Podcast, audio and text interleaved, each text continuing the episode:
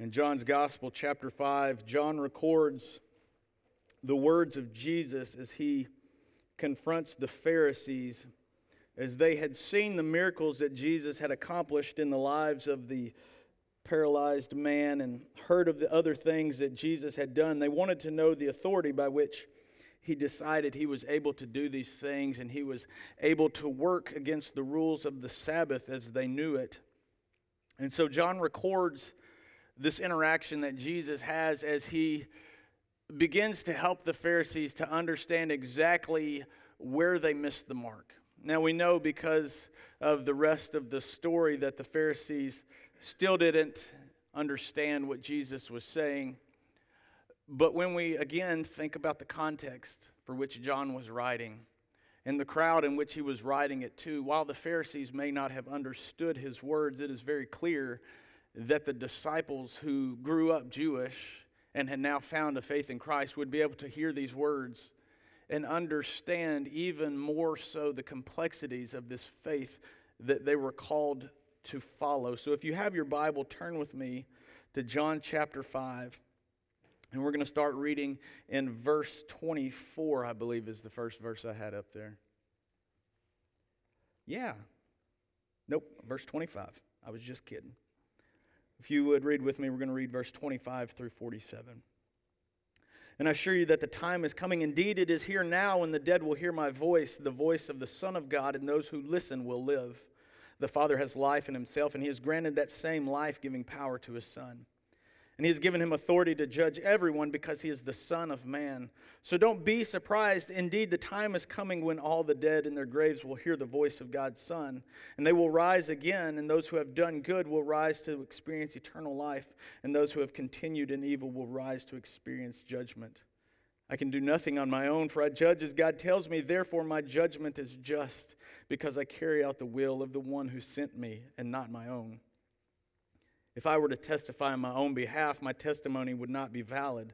But someone else is also testifying about me, and I assure you that everything he says about me is true. In fact, you sent investigators to listen to John the Baptist on his testimony about me was true. Of course, I have no need of human witnesses, but I say these things so that you might be saved. For John was like a burning and shining lamp, and you were excited for a while about his message. But I have a greater witness even than John my teachings and my miracles. My Father gave me these works to accomplish, and they prove that He is the one who sent me, and that the Father who sent me has testified about me Himself. And you have never heard His voice or seen Him face to face. And you do not have His message in your hearts because you do not believe me, the one who is sent to you. You search the Scriptures because you think they give you eternal life, but the Scriptures only point to me, yet you refuse to come to me and to believe this life.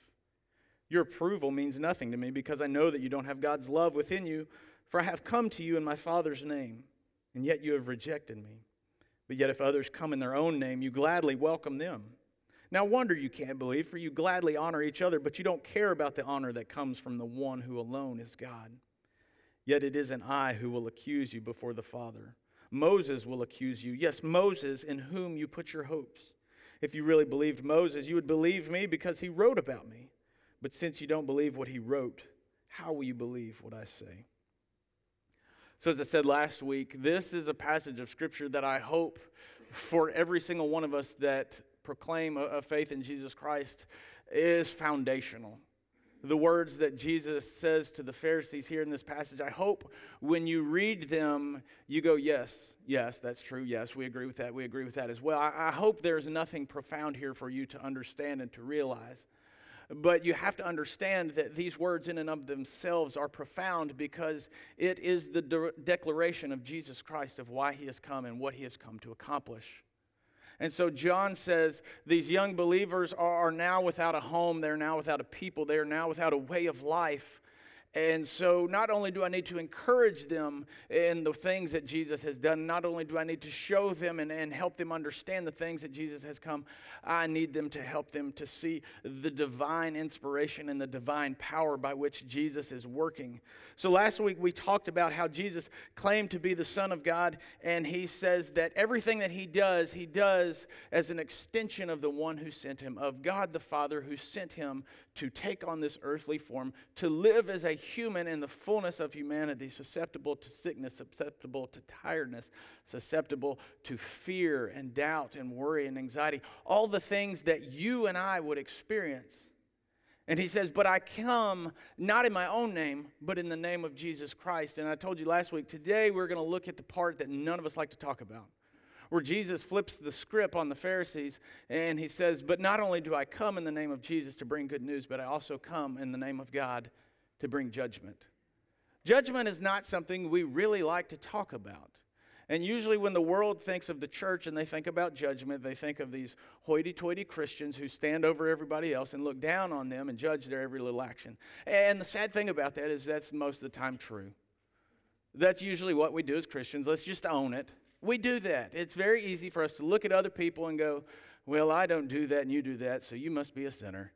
But it's very hard for us to understand that we're, we're sinners as well. And that was something that was very hard for the Pharisees to do. And that was something that was very hard for the Jewish culture to do. Could you imagine? They walked around in a world full of people that worshiped really whatever they wanted to, and they were known as God's chosen people. It'd be kind of hard not to do that, wouldn't it? So, John uses this passage of Scripture here to talk to these young Christian disciples, these who were called to move from this one religion known as God's people to become one of God's chosen people through the work of Jesus Christ. And so, when he talks about judgment, the reality of it is, is that is a good thing. And honestly, the judgment that God is one day going to set forth on all of creation is a good thing. And here's why it's a good thing because God is a holy God, and God created all things to be holy and to be in His presence and experience Him one on one. But because of sin, we know all that was messed up.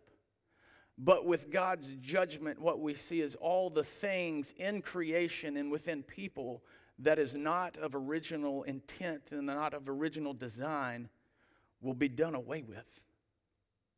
That is a good thing for us to rejoice in. If we plant sod, we don't have to worry about it dying. If we have beautiful, sparkly teeth, we don't have to worry about them rotting.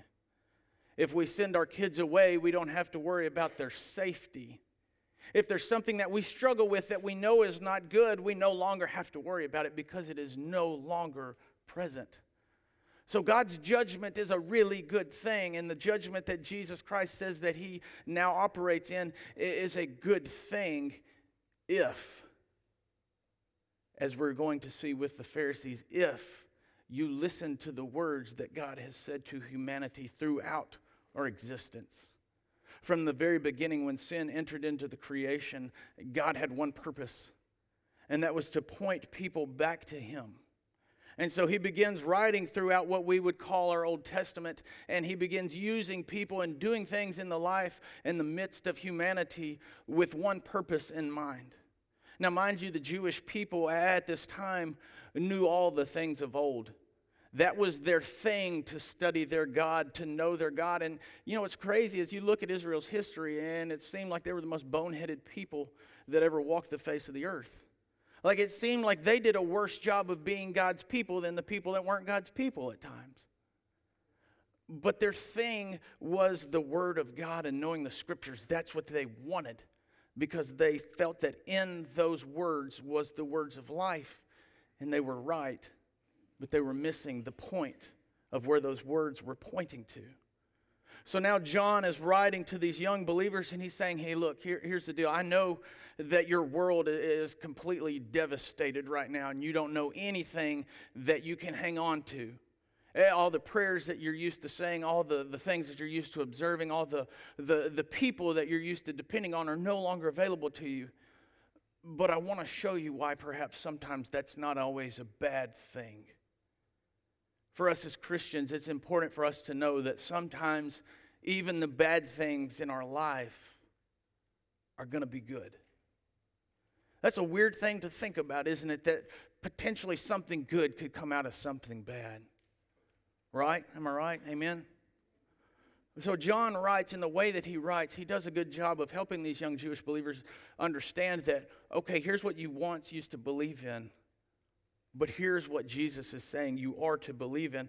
And so he begins out by saying that he is the, the Son of God who works with the judgment of God. Again, that's a scary word, judgment. We don't want to be judged. We don't want to be found guilty of anything.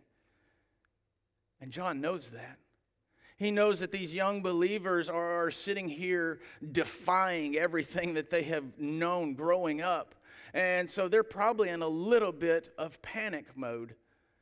That we are, are, are have we messed up? Are we going to get in trouble for what we are doing here? And so the story continues where Jesus says that I work in the same authority that God has sent me, and therefore understand that the work that I do and the judgment that I do, the things that I say are not of God, and the things that I establish eh, through God's own authority, those are things that point to God the Father. So, what does that tell a young believer? Who is seeking to follow Jesus Christ, especially one who has just turned away from their whole heritage as one of God's chosen people. That perhaps this Jesus that they're following is the right one. You see, there are a lot of world religions that claim that there is a God. There are a lot of world religions that say the things that we do in our life matter so that we would be able to reach God and to be in the presence of God. But Jesus Christ was the only one that ever came and said that I work through the same authority and for the same purpose that God is. And here's the deal I have come to do all the work that is necessary for you to be in the presence of God.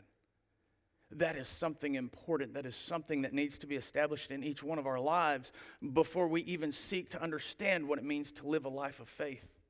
That's what these young Jewish Christians needed to hear before they set out living their new life was that Jesus Christ came in the authority of the God that they had spent their whole lives trying to know. And Jesus Christ had done all the work that was necessary for them to be able to be in his presence. That is something critical that each one of us need to understand. But then he talks about that there is a time when everything that has died, when every person that has died, every person that is living, will once endure judgment. There's a big fallacy going around the world that at the end of life is death, and death is the end of all life. But if we read through the Word of God, we understand that our time on this earth is only a short period in our existence because God created us to be immortal beings. God did not create us just to experience a, few years here on earth and then cease to exist no more to, to, to matter. But He created each one of us forever meaning that within, within each one of our bodies there's a soul, there is something more than our physical being that God wants to spend eternity with. But because of sin, we're not going to get to experience that eternity with God. But Jesus says, in the same way that I have come to show you God, I have come to secure your eternity. Amen. A young Jewish believer who, who is afraid of being condemned because they're turning away from everything they know, has just heard that this Jesus Christ that they have given everything up for has guaranteed them an eternity through the authority of God. That should give anybody a little bit of peace and hope, am I right? We should rest knowing that Jesus Christ gives life to those who believe. And we should be okay with the idea of judgment if we believe in who Jesus Christ is. But if we don't believe in Jesus, as we're going to read about the Pharisees, then judgment is something that we should probably be a little bit worried about. Again, I don't know why I chose to drink coffee today. It dries my mouth out and I choke to death, but I'll learn one day when I don't recover. so, in the person of Jesus Christ, we see that God sent the best of who he was and the best of what he had to come and to show humanity the way to holiness. And we know that Jesus did that through the way that he lived, am I right? He didn't sin. Even in the midst of being tired, he didn't cuss at the wagon that cut him off. Even though he was frustrated, he didn't throw rocks at his neighbor. Does anybody else do that? Okay. Didn't know. But he says to be, to be quite sure that we understand that he does not work apart from God's plan. So here's the deal a life of faith in Jesus Christ does not make sense in the middle of the world that we live in. We worship a God and we follow a Savior that tells us that all the money that you make is not yours, that the kingdom that you are building on this earth shouldn't be yours, but it should be the one of God the Father. That when the world says you're to get out of third world settings and to do better for yourself and establish yourself in safety and security, we worship God. Thank you. God bless you. so that's why we hired him. He's like a Swiss Army knife. Y'all don't understand how nice it is when I got to set up chairs or something. I just open the door and go, Neos. I'm telling you, it's great. I haven't had to walk back from the car dealership yet. I forgot where I was. Goodness.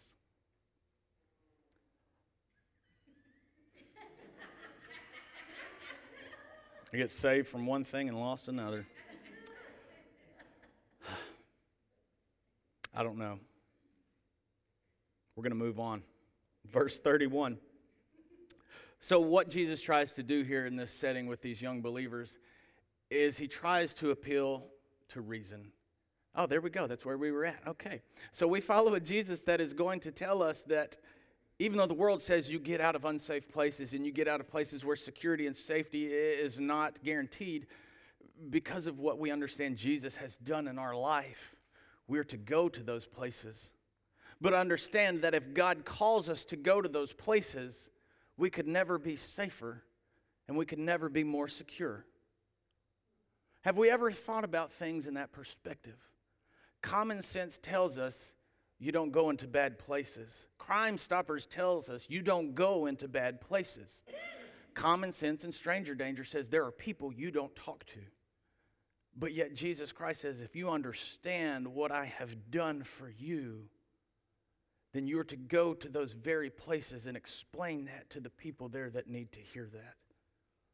To the people that are afraid every day for their lives, they need to hear that eternity is secure because of what Jesus Christ did. Because of, of people that are wrought with depression and anxiety and fear over the future, they need to hear that through Jesus Christ, their future has been guaranteed. So Jesus is, te- or uh, John is telling these young disciples that in Jesus Christ, your idea of life and your understanding of your purpose is going to change greatly from what it was. And so he captures Jesus' work in the lives of the Pharisees in this moment right here, where Jesus tries to use the Pharisees' own reason and logic to help them to understand. So there's a practice within the Christian faith called apologetics. Um, and, and I'll tell you, when I first heard that, I'm like, why are we apologizing? We're the ones that's right. But that's not what it is. Apologetics is really just being able to explain the Christian faith in, in a way that people will understand. And so these people set out to understand and to be able to use Scripture in such a way that they can help people understand how faith can fit into science and how faith can fit in even in the midst of a broken and messed up world. And so Jesus is actually doing that here where he is using the example of who he is and what he has come to do. And he's trying to use the reasoning of the Pharisees to help them to understand that he has come as the representative of God in the fullness of God, the same being and the same authority and the same purpose to establish God in the hearts of humanity. So he uses evidence of the eyewitness of others. Remember when we started John's book, I told you that in Jewish law, eyewitnesses were very, very important. And you could accomplish a lot if you had eyewitnesses. We, we really don't change that today. If 100 people say you did something yet you didn't do it, you're still going to get convicted of it. It doesn't matter if you're on a different continent. If 100 people say you did it, you're going down. Well, it was so much more important back then. So Jesus tells the Pharisees, He said, there are people that have testified of the things that I have done, so you should understand who I am and the purpose that I am. And then he pulls out the card. Remember, John, the author, loved to talk about John the Baptist. It seemed that he began this whole gospel off just kind of uh, amazed and in awe of all the things that John the Baptist accomplished with his life. And so he says, John the Baptist, there you go, a representative from your own people. He was like a candle and a light in the darkness. You know, if somebody lights a candle in a dark room, you can't help but see it. If this room was pitch black dark and one person lit a lighter, everybody'd be able to see that light. And he said, The words that John said, you, you took as light. As a matter of fact, the Jewish people believed that John the Baptist was the fulfillment of Elijah, that their Old Testament scripture said would one day come and announce the Messiah. So John the Baptist steps on the scene. He starts talking about prepare the way for the one who will come to take away the sins of the world. And they get all excited. They're like, this, this is Elijah. This is it. Everything that we have learned our whole lives is taking place right now. But they never understood that when John the Baptist said it's Jesus, the Lamb of God who has come to take away the sins of the world, there was a disconnect there. And so Jesus says, you know, even your own person that you claimed and you were so excited about, when, when he started pointing to me, you, you were just like, nah, it can't be. It can't be. Have you ever had something happen in your life where you're like, this must be a God thing, this must be a God thing. And then when it didn't end the way that you wanted to, you're like, oh, maybe not. you ever had that? Amen? So I'll tell you this. All right, I got to tell you a fun story on myself. So Thursday night, I went to Will's ball game in Conway, and I was sitting in the parking lot, and I was taking a drink of coffee because when you go to Conway, you got to get real coffee. And as I was sitting there, all of a sudden something hit the back of my truck and coffee went everywhere, and I jarred around, you know. And I, here's the deal I, am very particular when it comes to driving rules. Um, and when somebody hits a parked car, I have, I have no compassion. And so I, I put on my face of authority, and I got out of my truck, and I walked back, and I'm trying to play like, okay, this guy used to be a cop here, but also this dude's got a sweet truck, and you just hit it. And so I had my look, and I'm looking in the guy's rearview mirror like, and I look down and I see my trailer hitch and I see his bumper and I'm like, oh, okay, that's cool, you know. And so he gets out. It's like, it's okay. We're saved by the trailer hitch. And he's like, well, you might have messed up my truck. And I was like, I was sitting still, buddy. and we start talking, and dude hitting my truck, me getting frustrated, and my first response is what we should do as humans is become, you know, justifiably angry. Turned into about a 25 minute conversation about how this guy had been leading one of his employees to Christ and then that employee spent some time down in the prison in Marianna. And then he got out of prison. He came back and he said, You know, the last thing I ever want to do in my life is go back to prison. And he said, Well, hey, let me tell you another way to get out of prison for the long haul. And he began to tell him about Jesus. And I got back in my truck completely humiliated because I got out angry. I don't know if dude figured I was angry. I mean, maybe I just had one of those faces that just looks angry all the time. I don't know. But I knew where my heart was. And when I got back in my truck, I was so humiliated that God had taken that moment that I just knew was going to end in disaster and an insurance fight. And instead, it gave me the opportunity to be able to pray for somebody, to be able to meet somebody else that had a, a faith in Christ that not only they claimed, but they lived out. And that's, that's something that we need to be excited about. When somebody is willing to live out that faith, especially with somebody they just met after backing into their truck and it wasn't one of those, oh, Jesus will take care of this. No, your insurance will take care of it. Uh, but God, God arranged that meeting in a way. So this is what's happening here is these young disciples had been doing everything that they knew as God's chosen people to get to God. But yet, for some reason, this newfound faith in Jesus Christ had just dashed all of that and God had completely flipped the script on what they thought it meant to be a follower and a believer. And Jesus is telling the Pharisees that you've invested your whole life in knowing these things. You've spent your whole life studying these words so that you would be able to see when God is doing something, and God is before you doing those very things, and you're not able to see it because you have paid more attention to the legalism of what you are doing instead of trying to discover the faith that it was meant to instill in you. You see, as Christians, that's a very dangerous thing for us. As I told you time and time again, the thing that scares me the most about when Jesus talks with the Pharisees is just how accurate he is about how I am sometimes, about how the, the church is sometimes in the midst of the world that we make it about legalism and laws and following things and doing the right things and looking right than it ever is to establish the purpose of why those things are in our heart. So Jesus just goes all out on these Pharisees, and John is telling these young disciples, Are, are you seeing what's happening here? Are you seeing how, how God has flipped the script on you because you honestly weren't even chasing God in the first place? You were following the rules. You were making sure that you looked uh, uh, approvingly to the person beside you and to the people that you wanted to impress. But Jesus said, in all of these things, there is only one person that any of this was ever meant to impress, and that was God. But you've missed that. And because of that, you don't even understand when God is doing something in your midst. That is a dangerous place for us to be Christians, is when we don't even recognize the God that we claim doing something in our midst. Because the reality of it is, is God is always up to something. And if God's own people can't see what God is doing, how will the people that aren't God's know that He is even around? That's something we need to think about.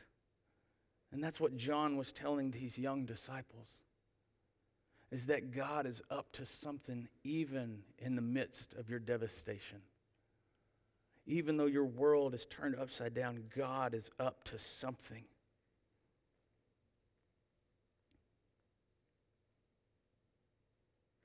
Jesus used his own miracles as evidence that he does not work alone from God. You see, there was something different about Jesus. There had been a lot of people that claimed to be the Messiah. As a matter of fact, um, one of the commentaries I was reading said that scholars believe that there was about 63 people uh, right around the time that Jesus showed up that claimed to be the Messiah. There are, are reports and evidence and writings of, of 63 people who claimed to be the Messiah at the time that Jesus came on the scene. That's just 63 that they know of. There's probably quite a few more, I imagine, because, I mean, you get that title and people respect you, you kind of get a little bit of authority. But what Jesus tells the Pharisees and what John captures here is that the only difference between Jesus and, and those other people is that Jesus was actually able to do things. Jesus was actually able to perform miracles and heal people and make things happen that don't fit within the realm of human reasonability and logic. And he said that alone right there should help you to realize that I am who I say I am.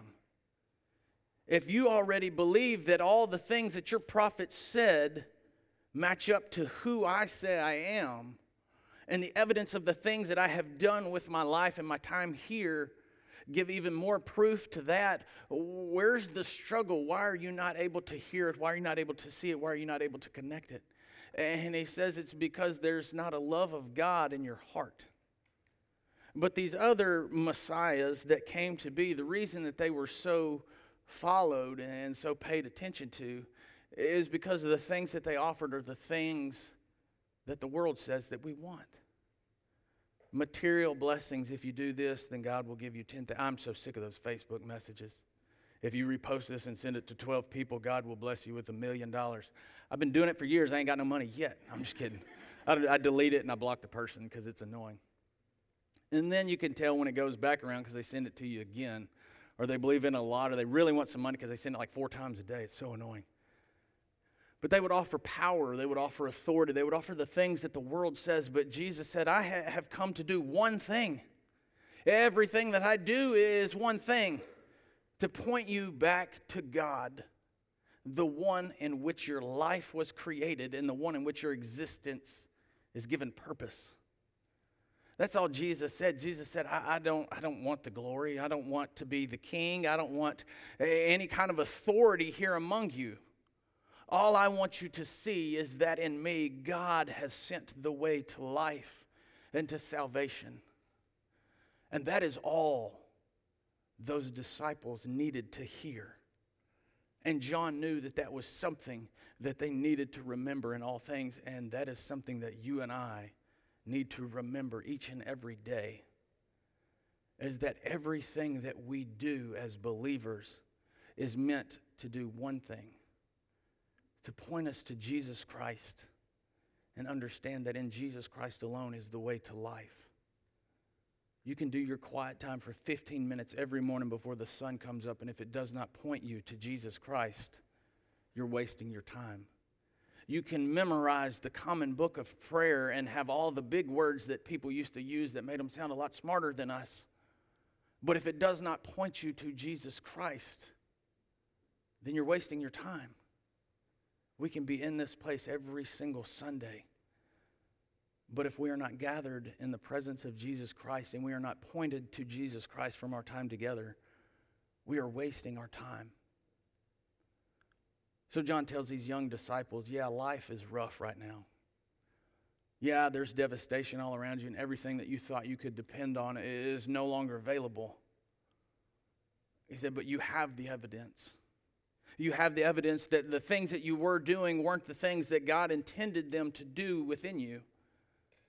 You have the evidence uh, through the person of Jesus Christ that you claim now to follow, that you have called your Savior, that you have given all this up for. You have the evidence that even your Old Testament scriptures say that He is real. Did you know that people doubting the authority of Scripture and the, real, the realness of Scripture is something that's only about 200 years old? I learned that this past week. More than about 200 years ago, nobody doubted Scripture. Everybody took the words of what we would say is our Bible now and they accepted it as fact. It was not something that was doubted. So John is telling these young believers everything that you have spent your whole life knowing is real. And Jesus is the one that it was talking about. And Jesus has done these miracles that people give witness to. So you can rest in that and you can have faith in that and you can trust in that. So understand even the storm of life right now is going to pass. And it will not determine God's love for you. And your ability to do as good as you can does not determine God's love for you. But it is your belief that Jesus Christ has come to bring you life that will get you through all things. And it is your ability to understand that Jesus Christ brings life, will carry you to places that the world says that you are not to go. And Jesus will reveal himself to you even in those places. Will you join me as I pray? Father God, we thank you again this week for John's gospel. God, as he wrote to these believers who had given up everything for the sake of this faith, we thank you for his ability to encourage and to remind and to educate them as to what they had been called to. That it was not a call to a new set of rules, it was not a call to a new way of life just for the sake of looking different. But God, it was a call to life in itself. And when sin had broken and twisted and distorted the things that you had meant for our good, Jesus Christ came to do away with that and to instill within us your original design. And so, God, we ask that we would have the faith of those young disciples. That when our world around us crashes and the people that we're used to depending on are no longer available, that we would remember that none of that, none of that decides who you are. For you are God, and Jesus Christ, your Son, came that we might have life abundantly and for eternity. So, God, we ask that everything we do would be to point us to Jesus Christ the words that we share with another person, our goal would be to find Jesus. The way that we do our job each day would be to find Jesus. The way we raise our kids to find Jesus. And the legacy that we leave behind to point people to Jesus Christ. God, give us a desire to find life this week. Give us a desire to know your word, to love the truth that is within it, and to hear your message of love for us. God, keep us as your people. We pray all these things in your precious and holy name. Amen.